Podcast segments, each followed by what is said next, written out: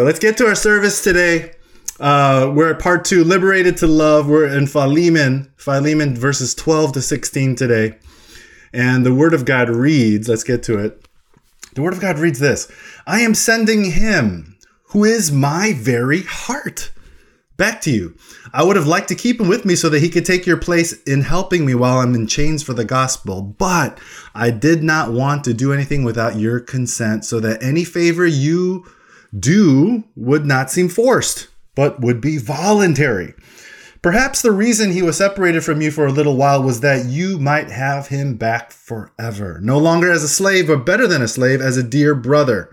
He is very dear to me, but even dearer to you, both as a fellow man as a and as a brother in the Lord. Let's pray. Father, we thank you so much for this whole journey that you're taking us through the book of Philemon. It's not just a letter, but it is your message to us and your heart to us. For you want to see us really grow in this aspect of love, not only for you, but for each other. So, God, do that within our church. And today, speak to us in ways that would elevate our hearts and our thinking and our desires to love you with all that we have. We thank you, God. In Jesus' name we pray. Amen. You know, as I begin this sermon today, I just want to tell you that, uh, you know, the first 10 minutes of this sermon is going to be a little bit intense. And so I'm, I'm going to ask you to follow closely with me, to track along closely. I'm not going to go that fast, but my thinking moves a little bit fast. But don't worry, my conclusions are clear, they're simple. But I want to take you on this journey because I believe that the honesty and the truth that comes out of this journey will help you love God much better with your life. I hope it does. So, is that cool? All right, so here we go. You know, as I thought about these messages these past few weeks, you know, about loving God and loving others, this greatest commandment, it genuinely began to bother me to the point where I was losing sleep. If you notice, I have like bags underneath my eyes. I'm like losing sleep over these commandments. And here's the reason why. You know, have you ever asked yourself this? This is the question that's been plaguing me. If the greatest commandment given by God to me personally, if the greatest commandment given by God to me personally is to love Him with all that I have, then am I making that my greatest priority? And I was just plagued by that because I don't think the answer was yes. And I thought about it even more deeply this week because I knew that I was going to speak on it. But then more and more questions start to flood, you know, my heart and my mind. You know, what does it mean to love? What is that word love? What does it, what does it look like? Is it devotion? Is it commitment? Is it affection? Is it worship? What does it look like to love God with all that you have? What does it even mean to love God with all your heart? What does that look like? Or all your mind, all your soul? What's a soul? And with all your strength. So many questions. And I spent so many like minutes, hours, I don't know what it is thinking about all these answers and I came to so many conclusions. So many answers, you know, are all out there. And there are so many answers, but at the end of the day, I concluded this that no matter what, since there are so many facets to loving God with all that you have, the one thing that it definitely takes to do it is intentionality. You know, you can't just live each day not thinking about loving God with all that you have. You can't you know, you can't live each day not focused upon that because you'll never do it. You'll never become it because it does take commitment. It does take your affections. It does take action. Love is a, love is a verb, right? It does take your devotion. It does take sacrifice and everything that comes along with love. All those things. That's the only way. And so, you know, as we understand that, it takes that intentionality. All of a sudden, it starts to become a little bit clear what it means to love God with all your heart, soul, mind, and being. Um, but the question that I then started to ask myself is why, God? Why is this like the greatest commandment for us? You know, and obviously it's probably because it's what's most important to God. And theologians might even answer, well, all of scripture can be summed up in those two commands, which Jesus said. And of course it does. But why? Why is this his greatest commandment for us?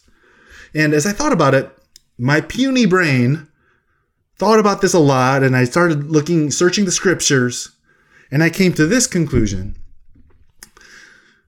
When our, or when everything within our lives is dedicated towards His pleasure and His glory, which is what we were created for and saved for, you know, when we're loving Him with all that we have, that's not only what gives Him true pleasure and glory, which is the goal of all creation, but that's when we begin to understand and affirm that loving Him and loving others is really what we were truly created for and saved for. I know it's a little bit circular, but you know, it's only when everything within our lives is directed towards His pleasure and glory that we really begin to understand him and affirm and just and receive him and affirm that all that he is is good and his will especially to love god and love others within our lives is what we were created for and saved for and it's only when we operate like this that we not only understand his design for us in the world but we begin to revel in him you know revel is not just enjoying but it's like celebrating like crazy in who he is which is what God created us for. Uh, Romans 12, 1 to 2, I believe says this really, really clearly. And this is a verse that we all had a devotional on this week, isn't it? Don't you remember? I think it was Wednesday, Romans 12, verses 1 to 2.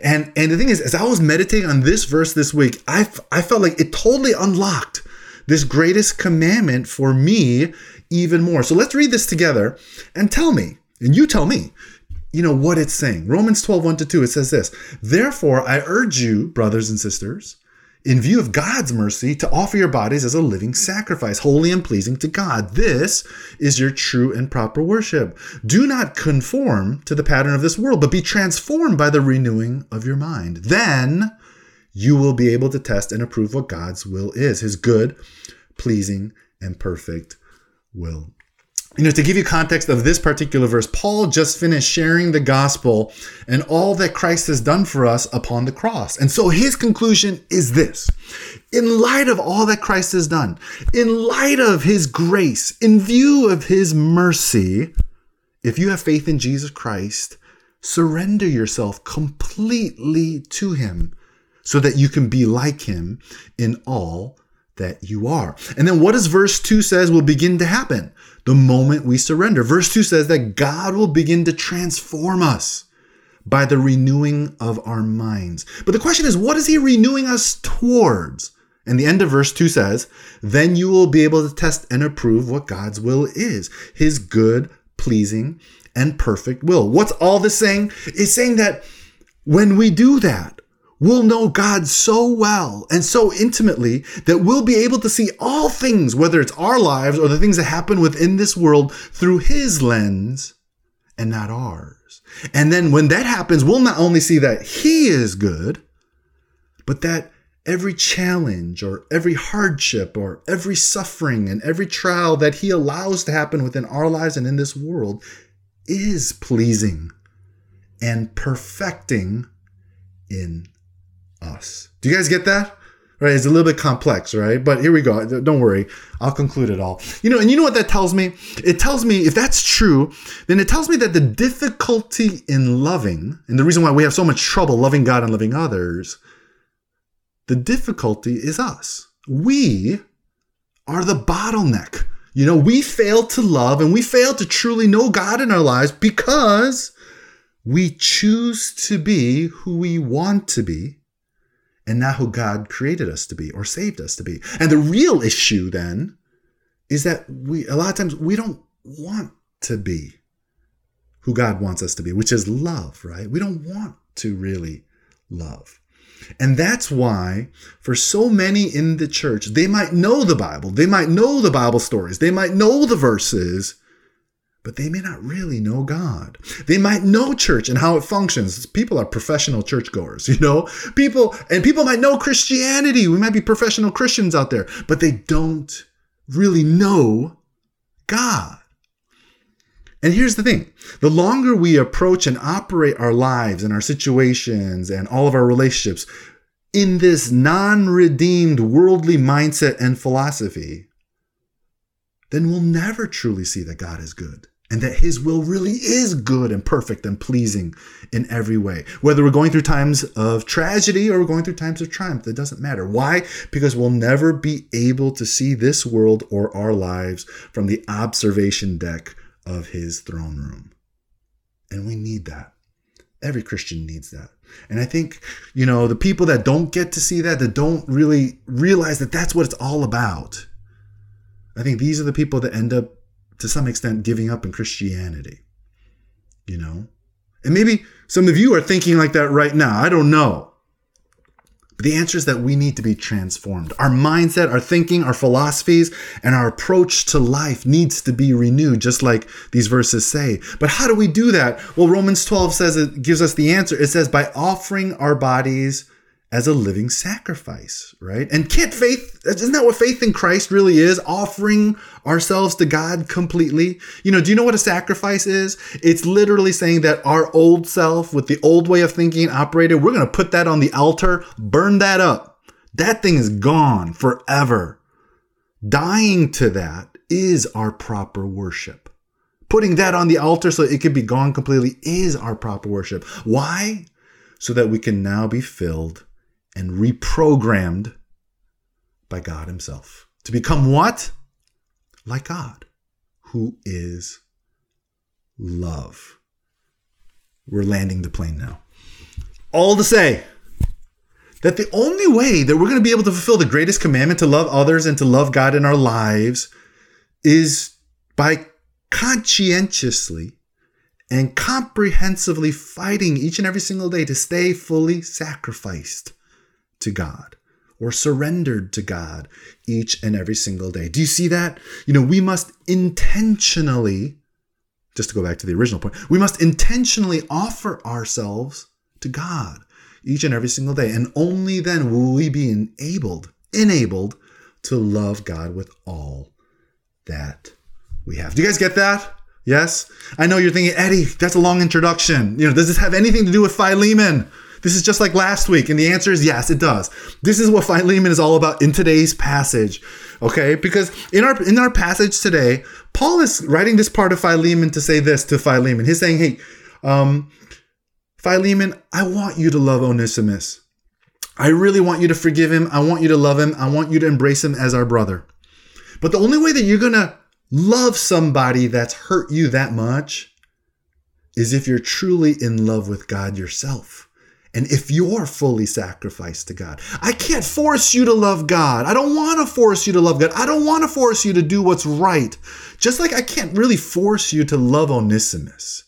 That's something that you got to choose to do. You know, and that's a heart issue. That's your faith issue. That's something that only you and God can work out. And I hope you do. Because if you do, it will not only change you and transform your interactions with God, but it's going to change the church. Right? And so that's the heart of our letter today. So once again, we're talking about love. Last week we talked we touched upon how Christ's love liberates us to love others freely. And today we're going to talk about how Christ's love liberates us to love God willingly. That's the point. Christ's love liberates us to love God willingly. We were liberated to love. And our passage says two things about loving God willingly. And here's the first thing that it says it says, it's this God wants us to want Him. God wants us to want Him. I'm going to read the whole passage once again. And I, I want you to pay attention to all the endearing language that takes place here, okay? The affectionate language.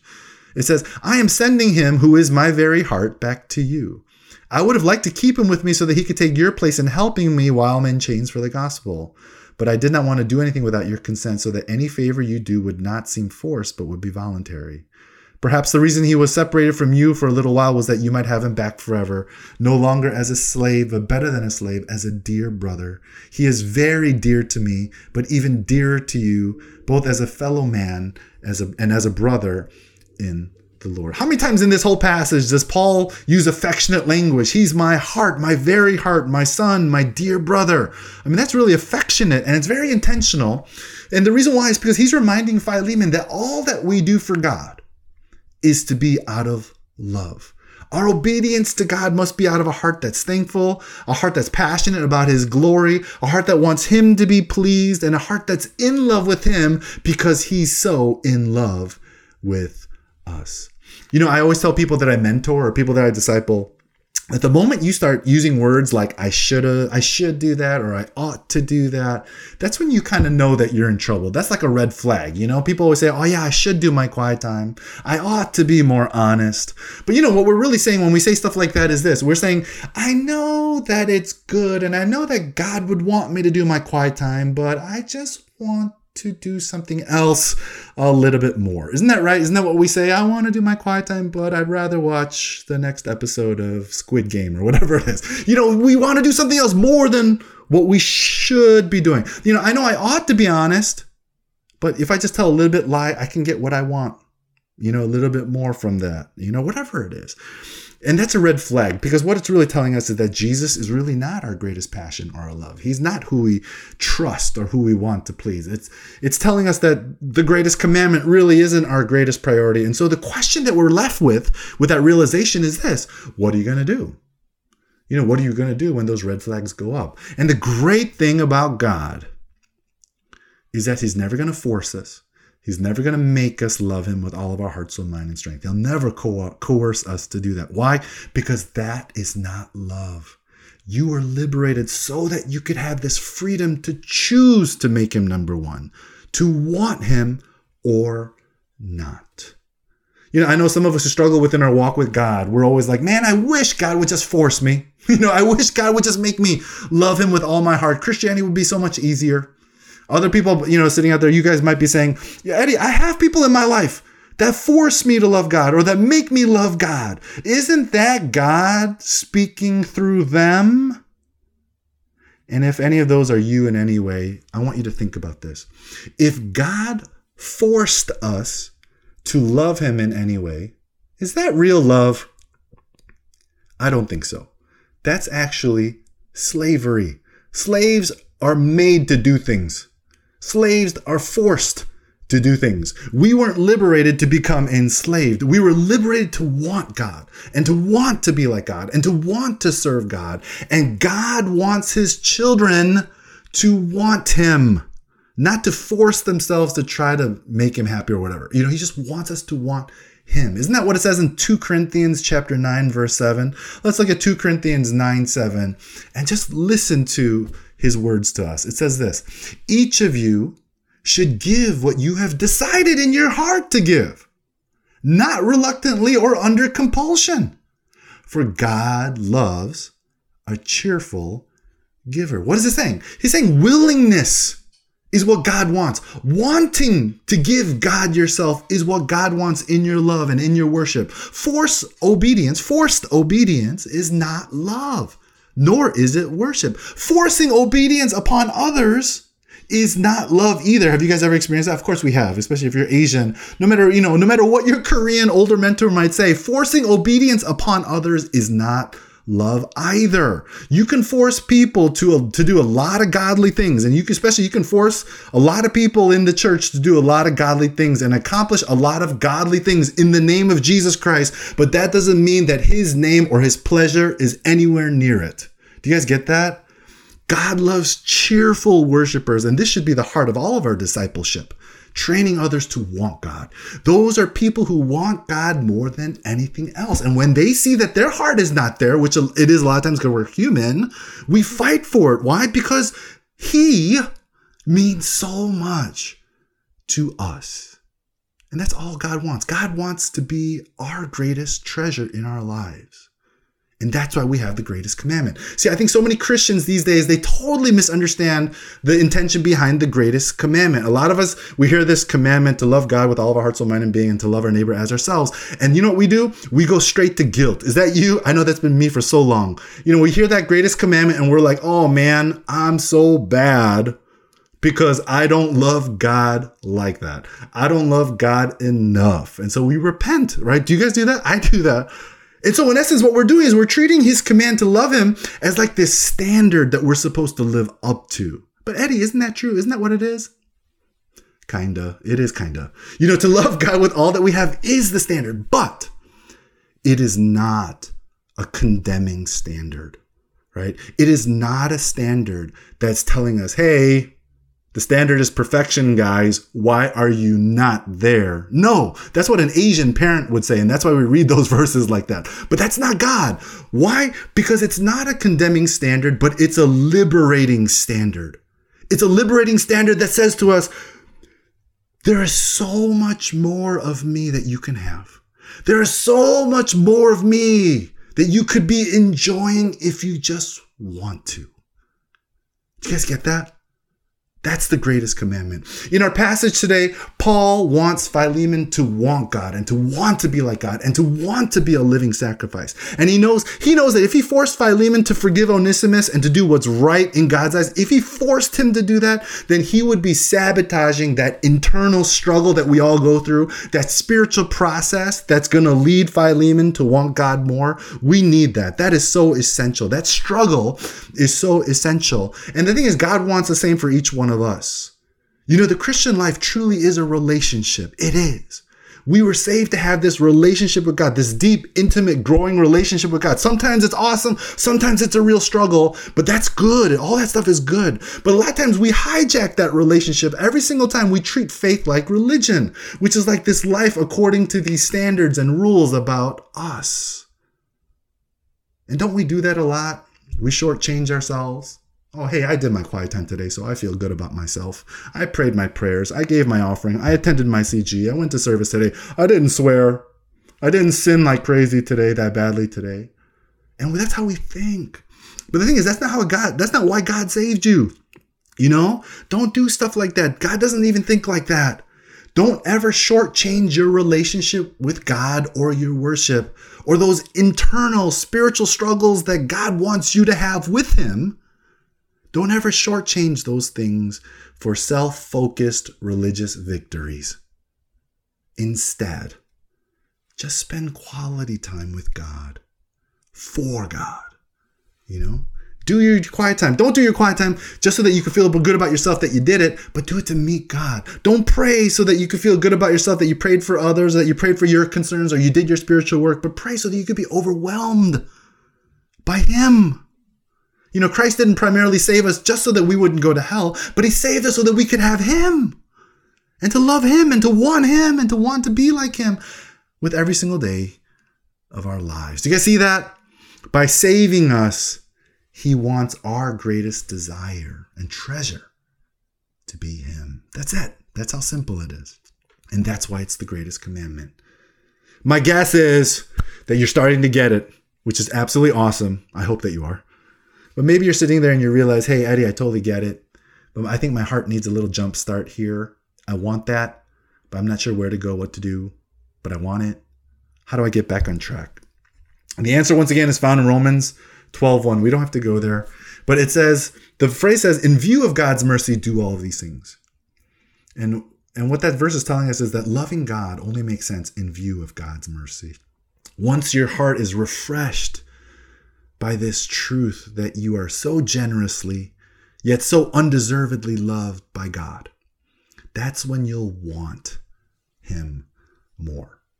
And so, if your heart needs a jump start, you know, return to God's mercy, return to His gospel of grace, return to the gospel, present the gospel to yourself, like I tell you all the time to do over and over and over again, until Christ's love really does possess you. God commands us to love because love really is the key to everything in the Christian life. And because love can't be forced, we as believers must make sure that our hearts are possessed and sacrificed to God every day so that He could be our greatest treasure. Do you guys see that? Only then can we, I think, really joyfully choose to love Him and want Him every single day. God wants us to want him. Our second point is that God wants to make us like Christ. In verses 15 and 16, we don't have to go there, but Paul tells Philemon this. He says, perhaps, and that's the key word, perhaps Onesimus running away and stealing from you was all under God's sovereignty. You know, before Onesimus left, Philemon, all you had was this non believing slave. But now look at him. He's a brother in Christ and he's a worker for your kingdom and he's right by your side. How awesome is that? But if you read between the lines, this is what Paul's really saying. He's saying this Hey, Philemon, You know, in the world's eyes, what you know, what was done to you was bad. You know, a slave ran away, man. You know, he stole from you. You're the victim here, Philemon. But perhaps, maybe in God's eyes, this was the plan all along. Yes, through this, Onesimus became a Christian, and that's awesome. But this crime that was committed against you, Philemon, perhaps that's God giving you and inviting you into this opportunity to become more like Christ. Christ. Perhaps the plan all along was for all this to happen so that you could be challenged to love the one that hurt you the most, just like Jesus came to love his enemies. And when Philemon read that, I can't, I would have loved to have seen his reaction. What? that are you saying that was God's plan, Paul? You know, God allowed all that bad stuff to happen to me at all my cost so that I could become like Jesus. That's God's plan? Yes. And that's a tough pill to swallow, isn't it? But it's true. That's how God works sometimes in our lives. Do you guys remember the story of Joseph in Genesis, how he got sold off to his brothers into slavery? But when he meets them again many years later, he says what in Genesis 50? In Genesis 50, 20. What does he say later on? He says this He says, As for you, you meant evil against me, but God meant it for good, to bring it about that many people should be kept alive as they are today. I'm sorry I don't have that verse for you. But he said, You meant evil against me, but God meant it for good. The point being, God has the power to use evil done to us for his divine purposes. And many times he allows difficulties and tragedies and evil to happen within our lives so that we can step up into who he's calling us to be, which is a living example of love to others. You know, this week I was listening to a testimony of a pastor in America, and he was saying that at the peak of his church growing, and there was so much to do, and you know, he was leading a church of thousands. God put upon his heart his earthly father. And um, just to know their relationship, like when when this pastor was a young teenager, his father cheated on his mother, and it broke the it broke the whole family apart. And even after coming to Christ, this pastor realized that as an adult, he still hates his father for doing that. And but this pastor obviously loves God, so he called his father and began this really difficult journey to learn how to love his father like Christ does. They eventually reconcile. And if we even, you know, move fast forward even more, later on his father even passes. But this pastor concludes this testimony in this way, and I'm just going to paraphrase what he kind of said. And he kind of said something like this He said, God led me back to my father so that I could learn what God's love really looks like and what God's love really is all about.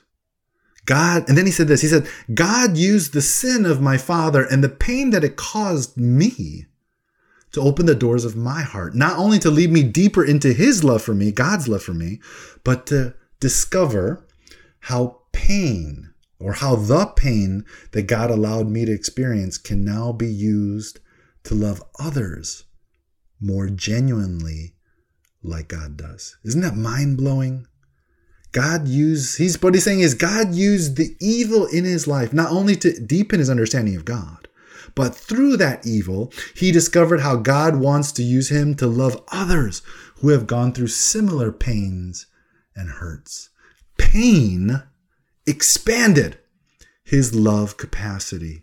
And that's what God loves to do within our lives. So when you encounter like difficult times, challenging times, hardships, like pains and evil, Perhaps those might be invitations from God, inviting you deeper into His love so that you can now be transformed to love others more genuinely and freely as well. And when you do, you know what happens?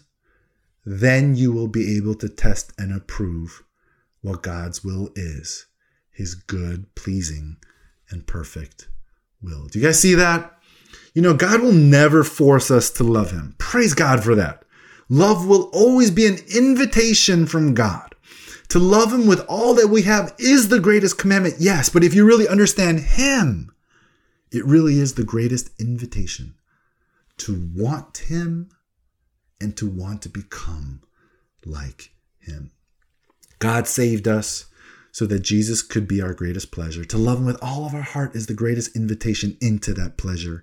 And I pray that you will always choose to love God, not because it's the right thing to do or because it's the better thing to do or because it's the more spiritual thing to do, but simply because you want God, because that's what He wants from us. Let's be a people that want God and who want to love Him with all that we have. Let's pray. You know what's great about following God is that he's never going to force you to love him ever. But every day is a challenge, then, isn't it? How much do I really want him? And I think every disciple wrestles with that daily. And it's a good struggle. And I want to invite you into that struggle once again. Because when we do choose God, He's going to change us, He's going to transform us, and He's going to change our church. And He's going to enable you not only to receive His love even more deeply, but to also love Him more deeply and to love others like He does. But just like Paul says to Philemon, that's something that you and God need to work out together. So why don't we at this time spend some time in prayer? He's inviting you into a deeper love with Him. But the question on the table is Is He who you really want? Let's be disciples who truly want God more than anything. Let's pray.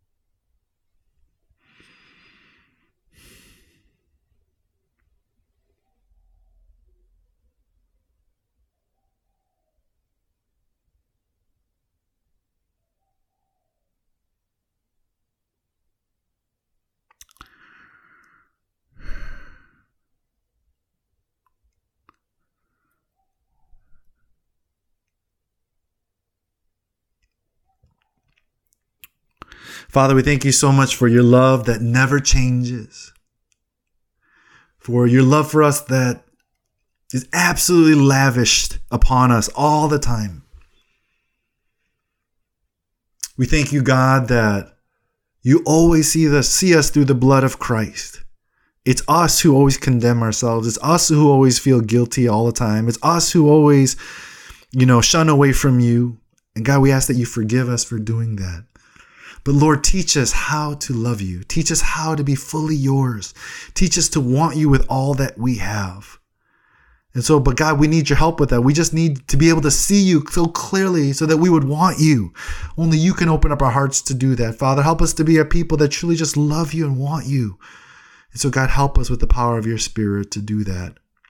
Lord, make us a people that just are in love with you and that constantly want to be used by you to make you greater and to see your love alive in the people around us as well.